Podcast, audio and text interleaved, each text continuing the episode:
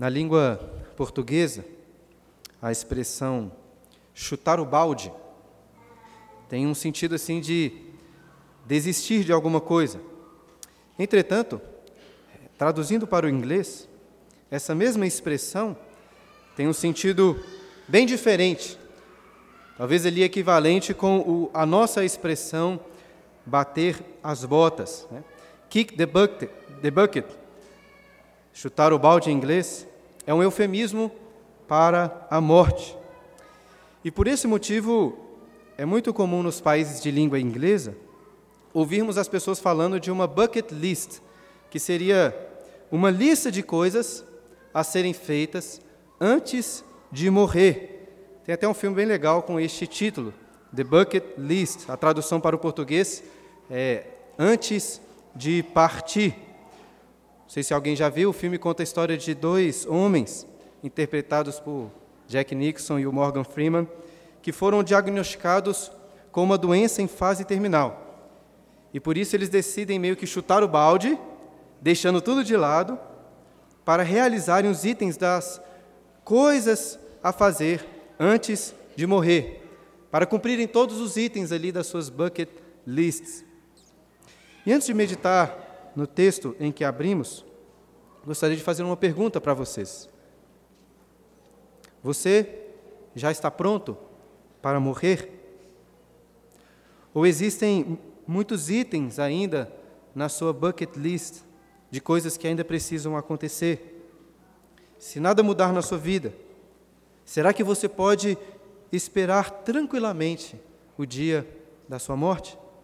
Eu estou fazendo essas perguntas porque, nesse texto de Gênesis que lemos há pouco, Jacó parece muito interessado em realizar, vamos dizer assim, o um último item da sua bucket list. Olha aí comigo, no capítulo 45, no versículo 28, quando ele diz: Basta, ainda vive meu filho José Irei e o verei antes que eu morra. Agora, pule lá, pule lá para o versículo 30 do capítulo 46, que será o último versículo para a nossa meditação hoje.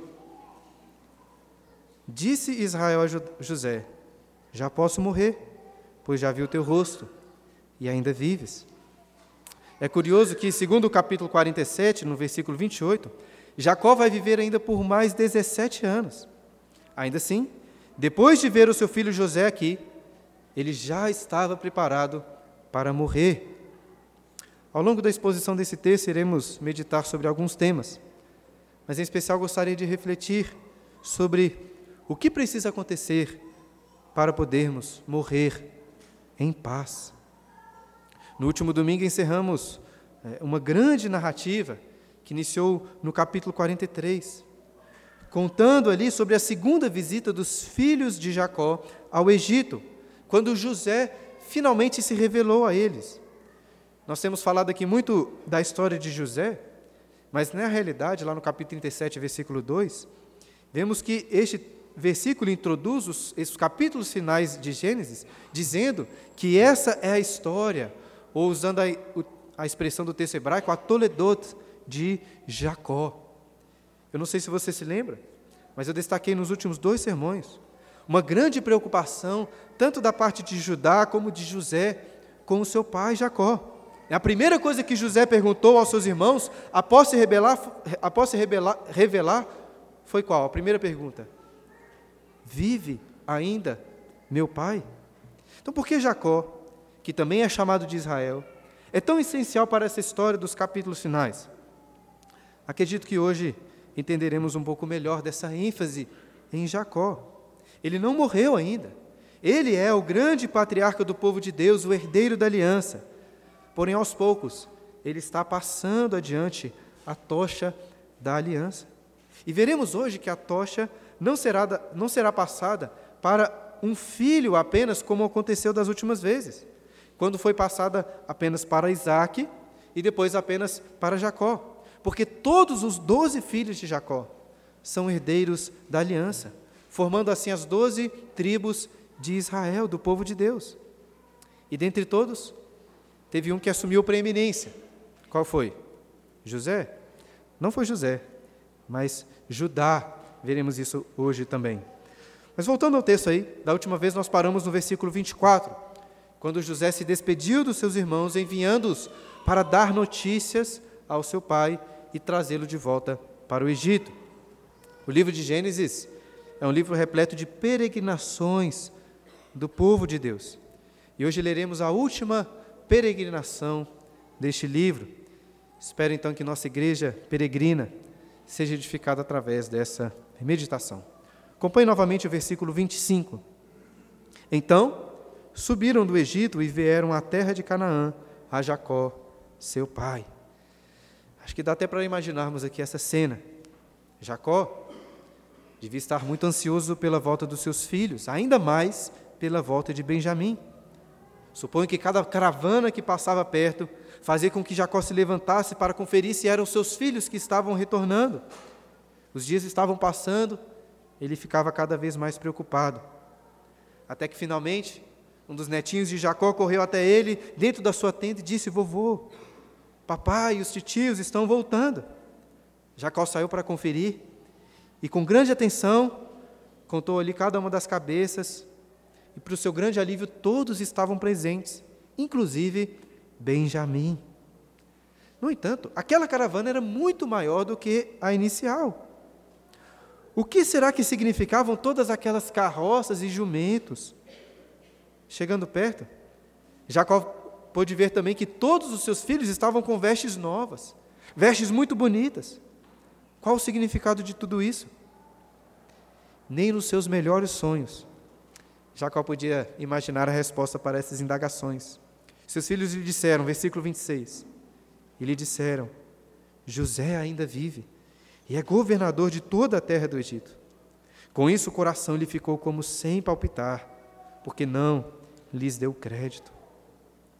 22 anos atrás, esses irmãos, ao invés de voltarem com vestes novas, voltaram com a veste de José, rasgada e ensanguentada, fazendo com que o seu pai fosse convencido: José está morto, meu filho está morto. Agora, porém, o que eles dizem para o pai parece inacreditável: José ainda vive.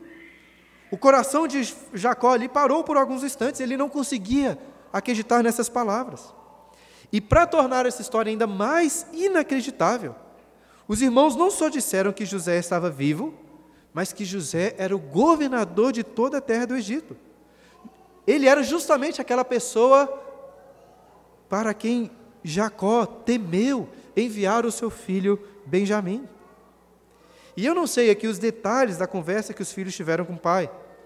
Não sei se eles contaram tudo o que aconteceu no passado. Possível que sim.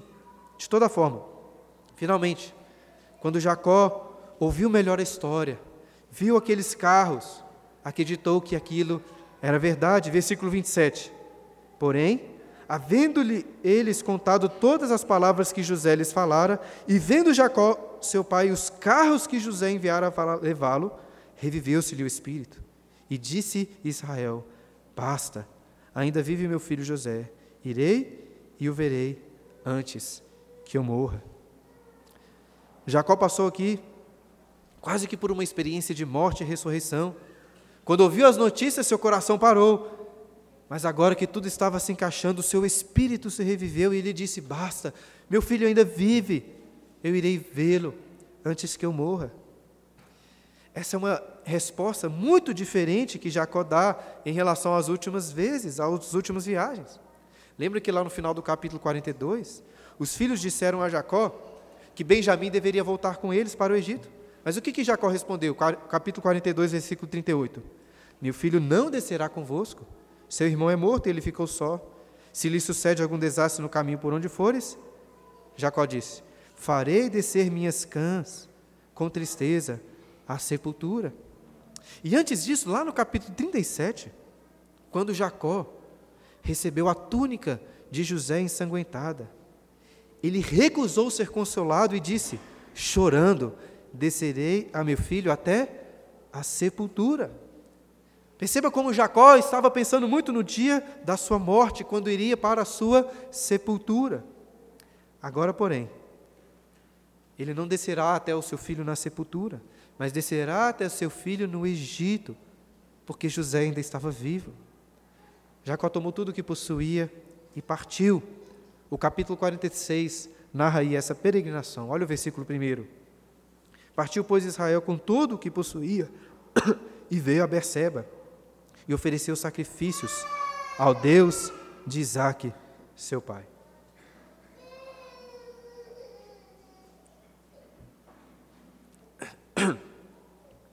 Nessa peregrinação, talvez esperávamos aqui chegar até o Egito. O texto, porém, fala que Jacó foi até Berseba. E eu sei, irmãos, que a viagem até o Egito não era muito rápida. Mas das últimas vezes em que os irmãos foram para o Egito, o autor do livro, com um único versículo, transportou eles de Canaã até o Egito. Nós, leitores, estamos aqui ansiosos para ler sobre o reencontro de Jacó e José. Mas se você notar, faltam ainda muitos versículos para isso acontecer. Pergunta é: por que será que Moisés, o autor, demora tanto? E qual é o sentido dessa parada aí na cidade de Berseba? O texto diz que Jacó parou, parou ali para oferecer sacrifícios a Deus. Mas por que logo ali em Berseba? Eu acho que nós precisamos responder essas perguntas, se queremos entender o que está acontecendo aqui. E, em primeiro lugar, precisamos nos lembrar que Berseba era uma cidade muito importante na história de Jacó e na história dos seus pais. Foi ali em Berseba que Abraão, avô de Jacó, plantou tamargueiras, árvores, e invocou o nome do Senhor. Não sei que quantos se lembram daquele sermão que preguei no final do capítulo 21, em que destaquei o fato de Abraão ter plantado árvores naquele local para, estabelecer, para se estabelecer ali por muitos anos.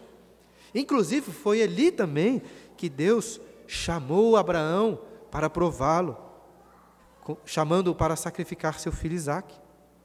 Muitos anos depois, foi ali em Berseba que Deus apareceu para Isaque e confirmou com ele sua aliança. Após aquela aparição, Isaac levantou um altar ao Senhor. Talvez fosse até o mesmo altar em que Jacó usou agora para oferecer sacrifícios. Não é à toa que o texto diz, olha aí, ofereceu sacrifícios ao Deus de Isaac, seu pai. E foi em Berseba também que finalmente Isaac, no passado, conseguiu cavar um poço, sem que os moradores da terra contendessem pelo poço. Dessa forma, Isaac permaneceu naquele lugar por um bom tempo. Inclusive, parece que foi justamente ali em Berseba que Jacó enganou o seu pai Isaac, tomando sobre si a bênção que Isaac queria oferecer a Esaú. Que eu estou querendo mostrar que aquela cidade estava repleta de memórias. Depois de oferecer os sacrifícios no altar edificado por Isaac, eu imagino até Jacó ali assentado, sob a sombra da tamargueira, da árvore plantada pelo seu avô, tomando talvez um pouco de água cavado pelo seu pai e pensando sobre o reencontro com seu filho, José, sobre como as coisas estariam com ele após 22 anos. Agora, apesar da grande ansiedade de Jacó para ver seu filho novamente, tinha algo que estava incomodando Jacó. E como que eu sei que tinha algo que estava incomodando? Adianta rapidamente um pouco as coisas, olha aí no versículo 3, o que, que Deus vai dizer para Jacó? Então disse: Eu sou Deus, o Deus de teu pai, não temas descer para o Egito. Ou seja, o que podemos deduzir aqui do que Deus está falando com Jacó? Que Jacó estava com medo, com receio de ir para o Egito. E por que ele tinha esse medo? Né, Jacó não estava aqui super empolgado, decidido em ver o seu filho? Ele estava. Era o que Jacó mais queria fazer antes de morrer. No entanto, como que Jacó poderia estar seguro da bênção de Deus se ele iria sair da terra prometida. Ainda mais, ele estava indo para o Egito.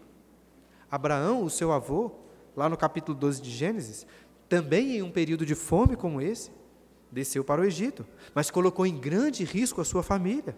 Não foi uma sábia decisão de Abraão. E agora volte rapidamente suas páginas para o capítulo 26. Olhe lá, capítulo 26. Em outro período de fome, Deus apareceu para Isaac, pai de Jacó. Eu quero ler os primeiros versículos porque eles têm muito a ver com o que acontece tempo depois. 26, primeiro versículo. Sobrevindo fome à terra, além da primeira vida nos dias de Abraão, foi Isaac a Gerar avistar-se com Abimeleque, rei dos filisteus.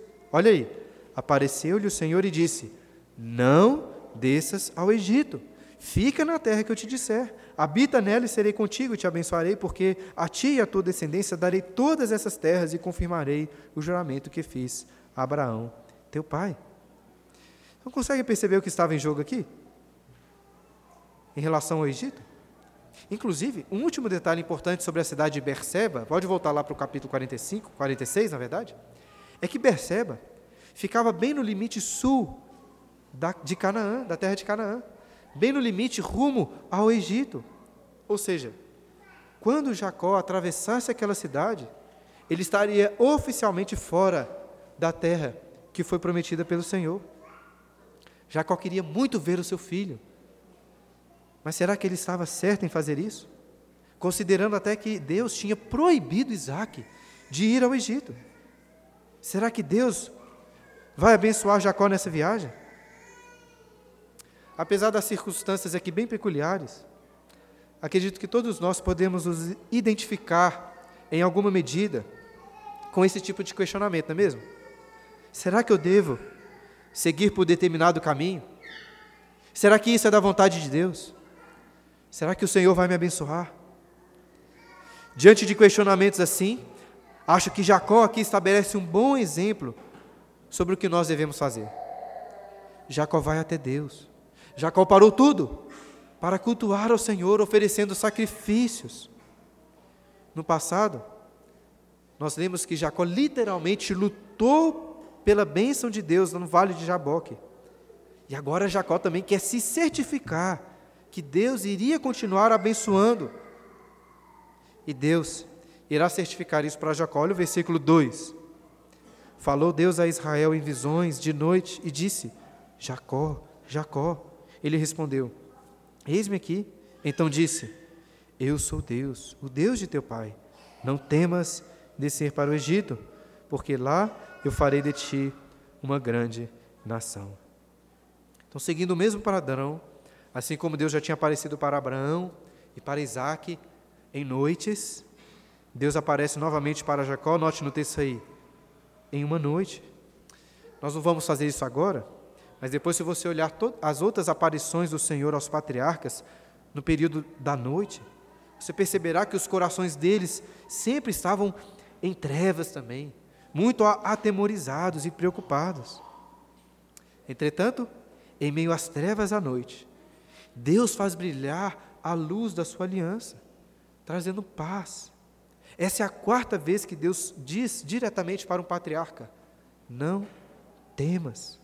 Deus está confortando Jacó, dizendo que ele poderia ir tranquilamente para o Egito, porque a aliança de Deus continuaria se cumprindo mesmo naquela terra. Muitos anos atrás, também em uma aparição noturna, Deus tinha dito para Abraão, avô de Jacó, que ele teria uma descendência inumerável. E também tinha dito que eles iriam para o Egito, seriam escravizados. Agora, o que Abraão e Jacó provavelmente não sabiam era que Deus iria multiplicar essa descendência no Egito, não na terra prometida. Como disse um comentarista, o Egito seria a incubadora do povo de Israel.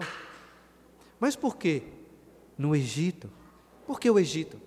Essa é uma excelente pergunta. Por que o Egito? E se Deus nos permitir, vou tentar responder essa pergunta no próximo sermão, quando mais detalhes vão ser aí oferecidos sobre o Egito. Então pode guardar essa questão, por que o Egito, e me cobrar no próximo, na próxima pregação. O que já ficou claro é que Jacó não precisava temer deixar a terra prometida e ir para o Egito. Eu acho curioso aqui como que Deus trabalha de formas distintas na vida das pessoas. Abraão tinha ido para o Egito contra a vontade de Deus. Isaac foi proibido de descer ao Egito. Mas Jacó poderia ir em paz. Por quê? Porque Deus estaria com ele. Olha o versículo 4. Eu descerei contigo para o Egito, Deus está dizendo, e te farei tornar a subir certamente a mão de José fechará os teus olhos. Mais importante do que a terra prometida, mais importante até do que o reencontro com José, era o fato que Deus estaria com Jacó. Deus, em sua aliança, havia prometido para eles uma terra que mana leite e mel. Mas essa promessa da terra nunca foi a maior das bênçãos. A promessa mais fundamental de Deus, desde o início, foi: Eu serei contigo. Anos atrás, Jacó viu uma escada para os céus. Mas Deus não estava longe, lá em cima. Onde que Deus estava? Deus estava ao lado de Jacó com ele, dizendo o quê? Que estaria com Jacó por onde quer que ele fosse. Deus está confirmando novamente para Jacó essa promessa. E Moisés, o autor do livro de Gênesis, está mostrando ali para os seus leitores israelitas que uma boa terra, uma terra rica que mana leite e mel, nunca foi a maior das bênçãos de Deus. A maior bênção era aquela que eles tinham simbolizada no tabernáculo, era a presença de Deus com eles. E meus irmãos, o mesmo ensino se aplica a nós hoje. Eu, por exemplo, costumo incentivar muitos meus filhos a amarem e a temerem a Deus, falando com eles sobre o céu, né, como vai ser muito legal morar no céu para sempre, como vai ser, tem muitas coisas boas lá. Ainda assim, essa não é a grande bênção, não é a bênção das bênçãos. O céu só pode ser bom porque Deus está ali, só se Ele estiver ali. A presença de Deus é a bênção mais fundamental de todas. E assim como Jacó e o povo de Israel podiam desfrutar dessa bênção, mesmo antes de conquistar a terra de Canaã, nós também podemos desfrutar dessa bênção da presença de Deus, mesmo antes de alcançarmos a Canaã celestial. Pensa só como seria muito bom se Deus se revelasse assim a nós também, como se revelou a Jacó, dizendo que estaria conosco, que estaria com você em todos os momentos. Imagine só Deus dizendo que está com você na traição que você sofreu, no seu desemprego, na sua doença, na sua aflição, em cada um dos momentos. Seria muito bom se Deus se revelasse assim para você, não é mesmo? Ele já fez isso, meus irmãos. Está fazendo novamente agora. Estamos lendo a Sua palavra e Deus está falando conosco, está falando com você. Eu sou contigo. Que bênção. Se nós queremos viver e morrer em paz, não precisamos de outra coisa, a não ser a presença de Deus conosco. Deus estava com Jacó, iria com ele até o Egito. Os deuses daqueles povos ali eram, costumavam ser deuses locais. Porém, não existem fronteiras para o único Deus vivo e verdadeiro, o Deus de Israel que iria até o Egito. Ele iria com Jacó até lá. E Jacó iria morrer ali em paz. Veria José novamente e ficaria com seu filho até o dia da sua morte, quando o próprio José, como Deus diz, fecharia os seus olhos. Como destaquei na introdução, este capítulo aqui está encaminhando Jacó para a sua morte, uma morte tranquila, em paz, junto com seu filho no Egito. Agora, Deus, irmãos, não está voltando aqui na sua promessa da terra. O Egito não era a terra prometida. Deus afirma: olha aí, eu descerei contigo para o Egito e te tornarei e te farei tornar a subir, certamente. Se José iria fechar os olhos de Jacó lá no Egito, então quando que Jacó voltaria para Canaã? Nós que já sabemos o final da história, sabemos que Jacó não voltou em vida. Mas o corpo de Jacó voltou para ser enterrado em Canaã. Por quê? Porque Jacó ainda aguardava a promessa de uma pátria. E como diz o autor aos Hebreus, no texto que lemos durante a liturgia, ele aguardava uma pátria celestial. Jacó não voltou vivo para Canaã, mas Jacó, mediante a fé, recebeu a vida eterna para morar na Canaã celestial.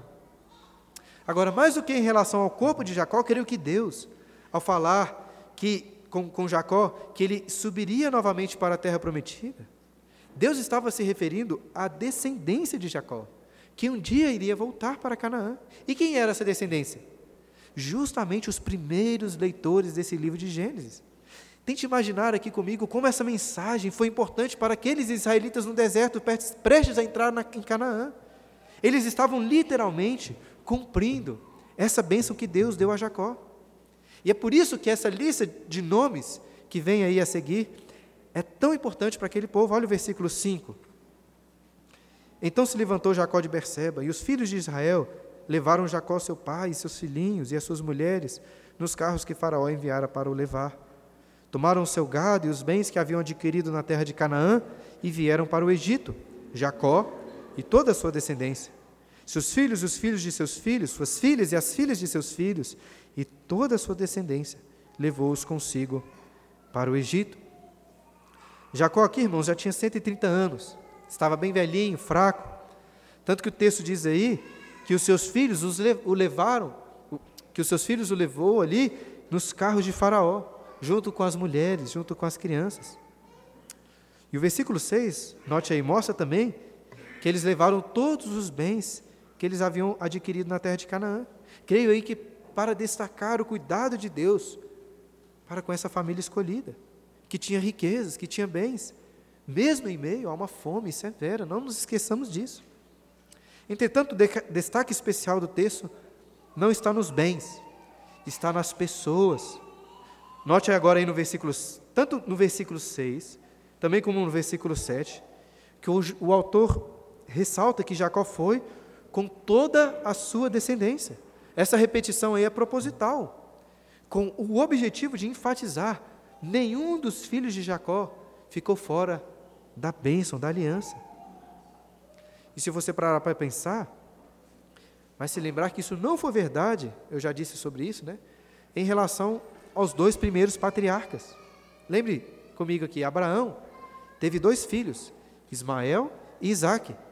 Mas apenas Isaac recebeu as bênçãos da aliança. Isaac também teve dois filhos, Isaú e Jacó. Apenas Jacó foi herdeiro da aliança. Jacó, por sua vez, teve doze filhos. A tocha da aliança não foi passada apenas para um deles, mas para todos os seus doze filhos, para toda a sua descendência. E isso, irmãos, deve nos fazer lembrar daquilo que lemos nos últimos capítulos, quando gastamos tempo meditando sobre a reconciliação dos irmãos com José. Espero até que você se lembre daquela bela cena no capítulo 45, versículo 15, quando José abraça e beija cada um dos seus irmãos.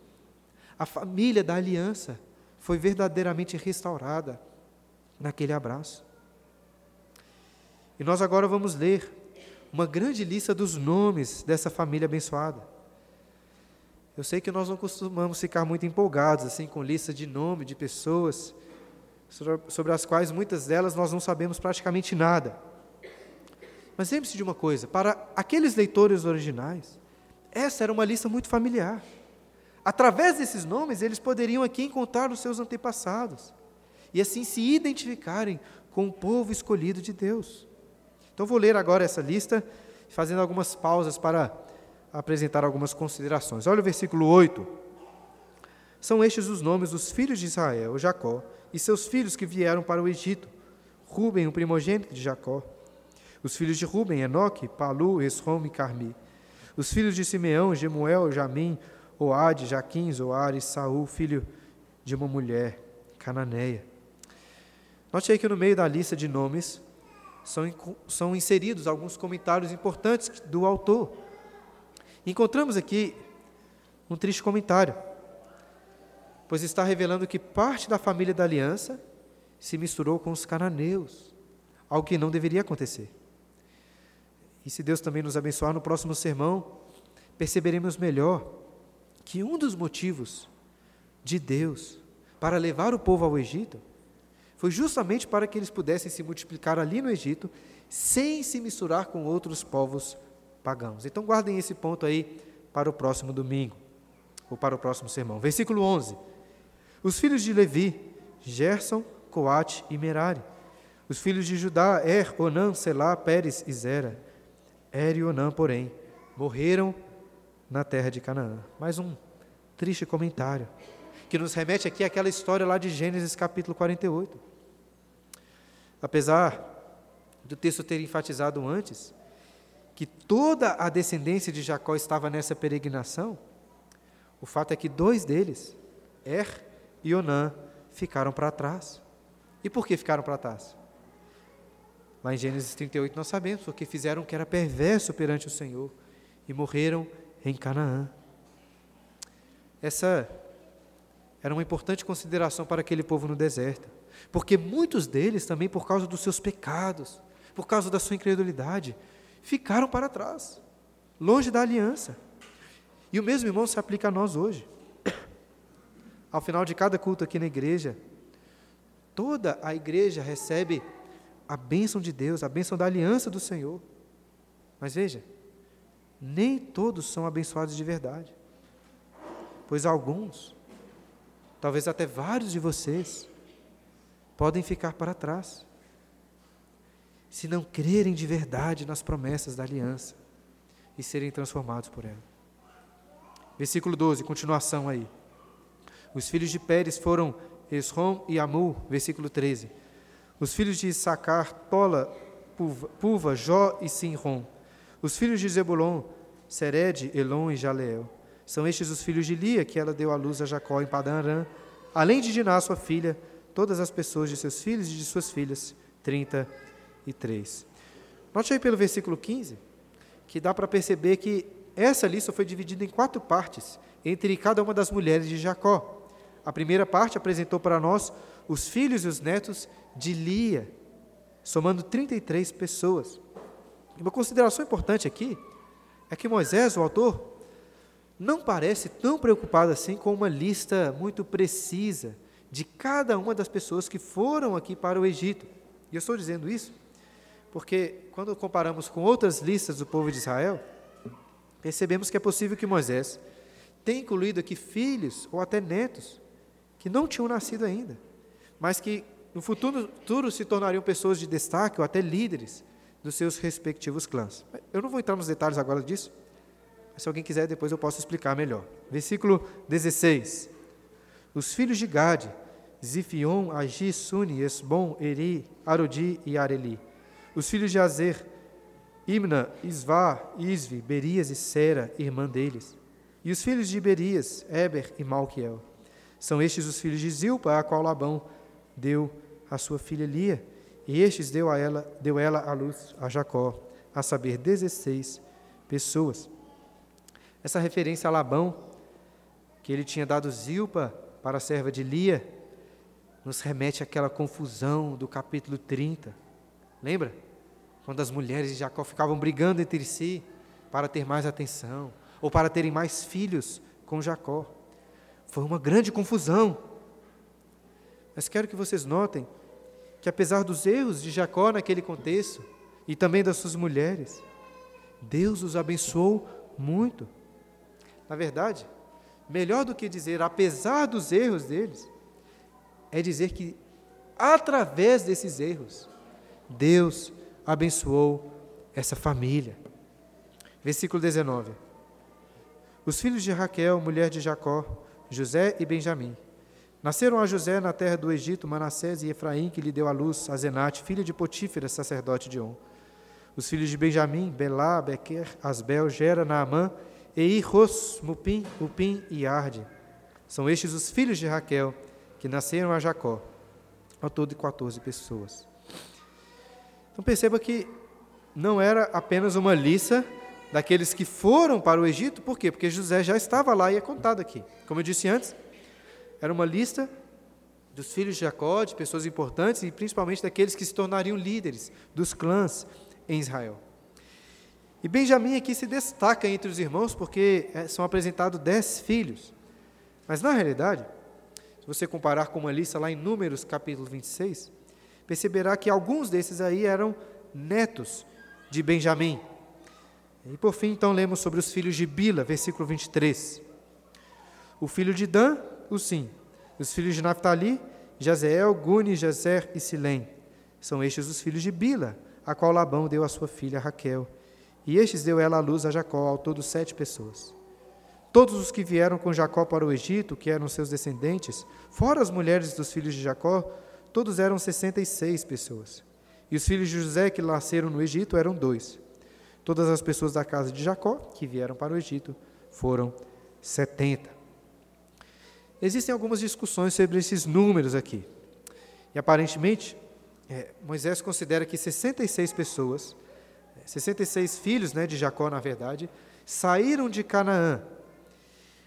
E se você somar aqui o próprio Jacó com José e os seus dois filhos, nós temos o quê? Nós temos esse número total de 70. E esse número 70 é importante porque ele indica plenitude, um número completo. É importante isso aqui na narrativa para consolidar aquilo que já foi enfatizado no versículo 6 e no versículo 7. Enfatizar o quê? Que toda a descendência de Jacó foi para o Egito. Espero então que tenha ficado claro que todos os filhos de Jacó são herdeiros da aliança. Mas um deles, já há alguns capítulos, tem assumido uma liderança entre os irmãos. Jacó enviou Judá, olha aí, Judá que foi enviado à frente para dirigir toda aquela caravana até a cidade de Gozem, versículo 28. Jacó enviou Judá adiante de si a José, para que soubesse encaminhá-lo a Gozem, e chegaram à terra de Gozem. Acho curioso pensar, foi justamente Judá que muitos anos antes teve a ideia de vender José para o Egito. Ou seja, se antes Judá foi o responsável por separar o pai e o filho, agora Judá é o mediador de união entre os dois. Não é à toa que justamente da descendência de Judá virá o perfeito mediador, unindo os filhos da aliança com o Pai celeste. E por fim, irmãos, após a leitura de tantos nomes, finalmente chegamos ao reencontro tão esperado entre pai e filho. Versículo 29. Então, José aprontou seu carro e subiu ao encontro de Israel, seu pai, a Gozem. Apresentou-se, lançou-se-lhe ao pescoço e chorou assim longo tempo. Vinte e dois anos se passaram desde a última vez que Jacó beijou seu filho José e se despediu dele. Imagino que Jacó devia ali se lembrar da silhueta de José indo embora pelo caminho, naquela jornada que ele foi atrás dos seus irmãos. Mas agora é o contrário. Jacó estava chegando em Gozen e ali avistou uma carruagem vindo ao seu encontro muito rápido. E é olhar bem firme, talvez com alguma dificuldade. Imagino Jacó avistando a silhueta de um homem Será que Jacó iria reconhecer o seu filho? E quando chegou mais perto, apesar das roupas diferentes, apesar daquela maquiagem egípcia, Jacó teve certeza: este é o meu filho José. Jacó até tenta se levantar do carro para correr, isso aqui é coisa da minha imaginação. Mas as pernas de Jacó estão velhas e cansadas. Não tem problema. José pula daquela carruagem, termina o percurso correndo até encontrar o seu pai e lançar-se ao seu pescoço.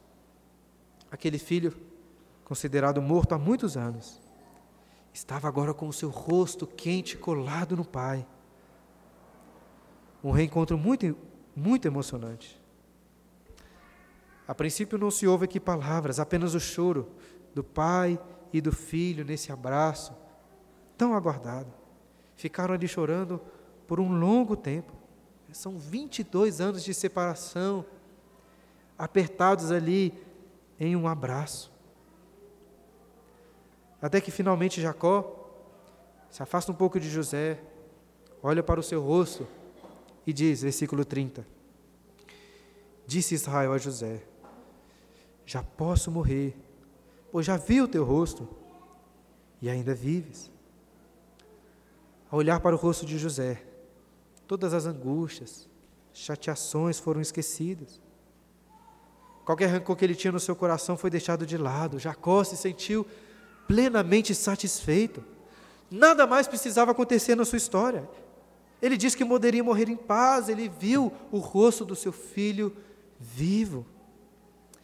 E curiosamente, como já disse, apesar de Jacó estar aqui bem velhinho, com 130 anos, ele viverá por mais 17 anos, é o que o texto depois vai nos mostrar. Engraçado também que antes da separação, Jacó viveu com José por 17 anos. E agora, após o reencontro, Deus dará o privilégio dele viver com José por mais 17 anos. Suponho que foram os anos mais bem vividos, porque Jacó estava plenamente satisfeito. Nada podia superar o rosto do seu filho vivo. Ele não precisava de mais nada. O último item aí da sua lista, o único item que realmente importava da sua bucket list, foi cumprido. Ele poderia morrer em paz. E de uma forma até paradoxal, a melhor maneira de viver, irmãos, é assim. A melhor maneira de viver estando preparado para morrer. E assim eu gostaria de concluir voltando à pergunta que eu levantei no início do sermão. Você está preparado para morrer? Ou ainda existem muitos itens aí na sua bucket list de coisas que precisam ainda acontecer antes de morrer? Em outras palavras, será que você está contente com o que você já tem? Ou será que ainda está em busca de algo para encontrar essa plena satisfação? Essa é uma pergunta muito importante, porque nós vivemos em um mundo repleto de, de insatisfações. Não é mesmo? Estamos sempre ansiando por mais bens, por um emprego melhor, para pagar uma dívida, para se casar, para ter filhos, para fazer uma viagem, para conquistar uma nova coisa. Tantas vezes achando que só falta isso para finalmente eu ficar satisfeito, para finalmente eu poder viver bem. O problema é que nenhuma dessas coisas pode satisfazer o nosso coração. Como foi muito bem colocado pelo Mick Jagger, vocalista dos Rolling Stones. I can get no satisfaction. Eu não consigo ter qualquer satisfação. And I try, and I try, and I try. Eu tento, eu tento, eu tento, mas não consigo ter qualquer satisfação. Eu brinquei com o Zé Luiz que hoje teria Rolling Stones, né? Quem conhece a música Talvez até consiga escutar na sua mente ele cantando. Uma excelente canção que retrata este mundo em que vivemos repleto de insatisfações. Centenas de, antes, centenas de anos antes, Santo Agostinho escreveu algo muito semelhante que Mick Jagger disse, só que lá nas suas confissões. Quando Agostinho disse o seguinte: Nosso coração é inquieto, não pode encontrar descanso. Jacó, em contraste, nós lemos aqui, encontrou plena satisfação para quando ele olhou o rosto do seu filho. E qual é o segredo, irmãos, para este contentamento? Eu sei que Jacó estava muito feliz ao ver o seu filho José. Porém, quando nós lemos a carta aos Hebreus, interpretando o livro de Gênesis, percebemos que estes patriarcas aqui, pela fé, aguardavam promessas muito superiores. Podemos aqui dizer com segurança que quando Jacó viu o rosto do seu filho, Jacó viu ali o cumprimento da aliança de Deus e daquela promessa feita: Eu serei contigo. No rosto de José, Jacó viu a salvação da terra, a salvação da sua família, mas principalmente, Jacó viu no rosto de José a promessa de um grande Salvador, do Messias prometido. E nesse sentido, Creio que Jacó forma aqui um excelente tipo de Simeão, sobre quem nós lemos lá no Evangelho de Lucas, no capítulo 2. Nós lemos esse texto, parte do texto, durante a liturgia. Lembra de Simeão? O Evangelho de Lucas conta que ele era um homem justo e piedoso, que esperava a consolação de Israel, o Cristo do Senhor. E quando José e Maria levaram Jesus até o templo, aquele menino, aquele bebê, Simeão, movido pelo Espírito, foi ao templo, tomou aquela criança em seus braços e disse, de forma muito parecida com Jacó aqui, esse texto que lemos durante a liturgia, está aí transcrito até. Agora, Senhor, Simeão disse, agora, Senhor, podes despedir em paz o teu servo, segundo a tua palavra. Por quê? Porque os meus olhos já viram a tua salvação. Simeão, como Jacó, poderia morrer em paz, porque ele viu o rosto do Salvador. José, José foi um Salvador com S minúsculo, um tipo que apontava para o grande Salvador, Jesus. E hoje, meus queridos, assim como Jacó, e principalmente como Simeão, você pode pela fé contemplar o rosto de Cristo, o nosso Salvador. Jesus é o cumprimento da aliança, o Deus conosco que nos promete, como Deus prometeu a Jacó: Eu sou contigo. Jesus, como Jacó e como o povo de Israel aqui neste capítulo, também desceu para o Egito. Mas mais do que isso, no lugar do povo de Israel, Jesus desceu ao Hades para sofrer o inferno em nosso lugar. Mas Jesus voltou do Egito. Jesus voltou para a terra prometida. Agora, mais do que isso, Jesus voltou dos mortos e subiu aos céus para ser o nosso perfeito mediador. Jesus é o descendente de Judá que leva os filhos da aliança ao encontro de seu Pai celeste. Eu sei, irmãos, que a realidade da morte é muito triste, é terrível. Mas se nós contemplarmos pela fé o rosto de Jesus, o Filho de Deus, que morreu, mas ressuscitou dos mortos e está vivo hoje, nós podemos dizer como Jacó: Já posso morrer, pois já vi o teu rosto. Não faça como Eri e como Onã, que foram perversos e ficaram para trás. Sua vida nessa terra que é bem rápida e bem passageira. Mas é essa vida que vai definir toda a sua eternidade. E podemos até não ficar muito empolgados com uma lista e né, lermos essa grande lista de nomes como fizemos hoje. Mas a sua eternidade depende do seu nome estar na lista do livro da vida. Portanto, vá até Cristo. Se você olhar para Ele com fé, não precisará de mais nada. Pode guardar, pode rasgar e jogar fora a sua bucket list. Como eu disse, centenas de, antes, centenas de anos antes do Mick Jagger cantar I can get no satisfaction. Santo Agostinho disse em suas confissões: O nosso coração é inquieto. Nosso coração não pode encontrar descanso.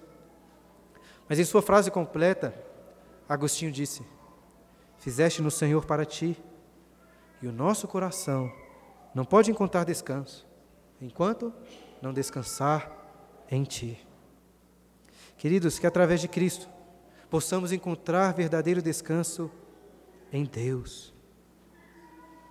Não sei se você vai viver mais 17 anos, mais 71 anos. De toda forma que você possa viver assim, preparado para morrer, em um pleno descanso, em Cristo Jesus.